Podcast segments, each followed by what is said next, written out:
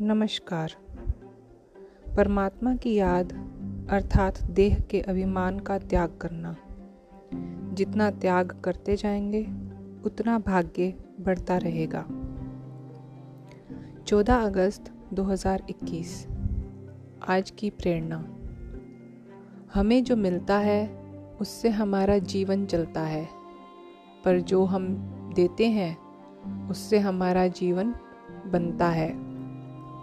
आज से हम सदैव देने की ही भावना रखें। आइए अब चलते हैं सत्य की राह पर। ना मेरा एक होगा, ना तेरा लाख होगा, ना तारीफ़ तेरी होगी, ना मेरा मज़ाक होगा।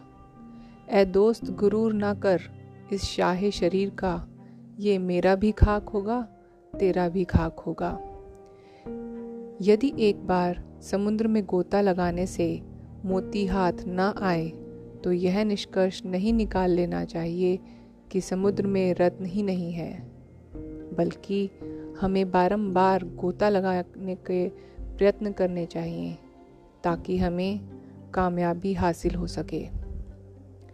कहते हैं कि अपनी आदतों के अनुसार चलने में इतनी गलतियाँ नहीं होती हैं, जितना दुनिया का ख्याल और और लिहाज रख कर चलने में हो जाती हैं।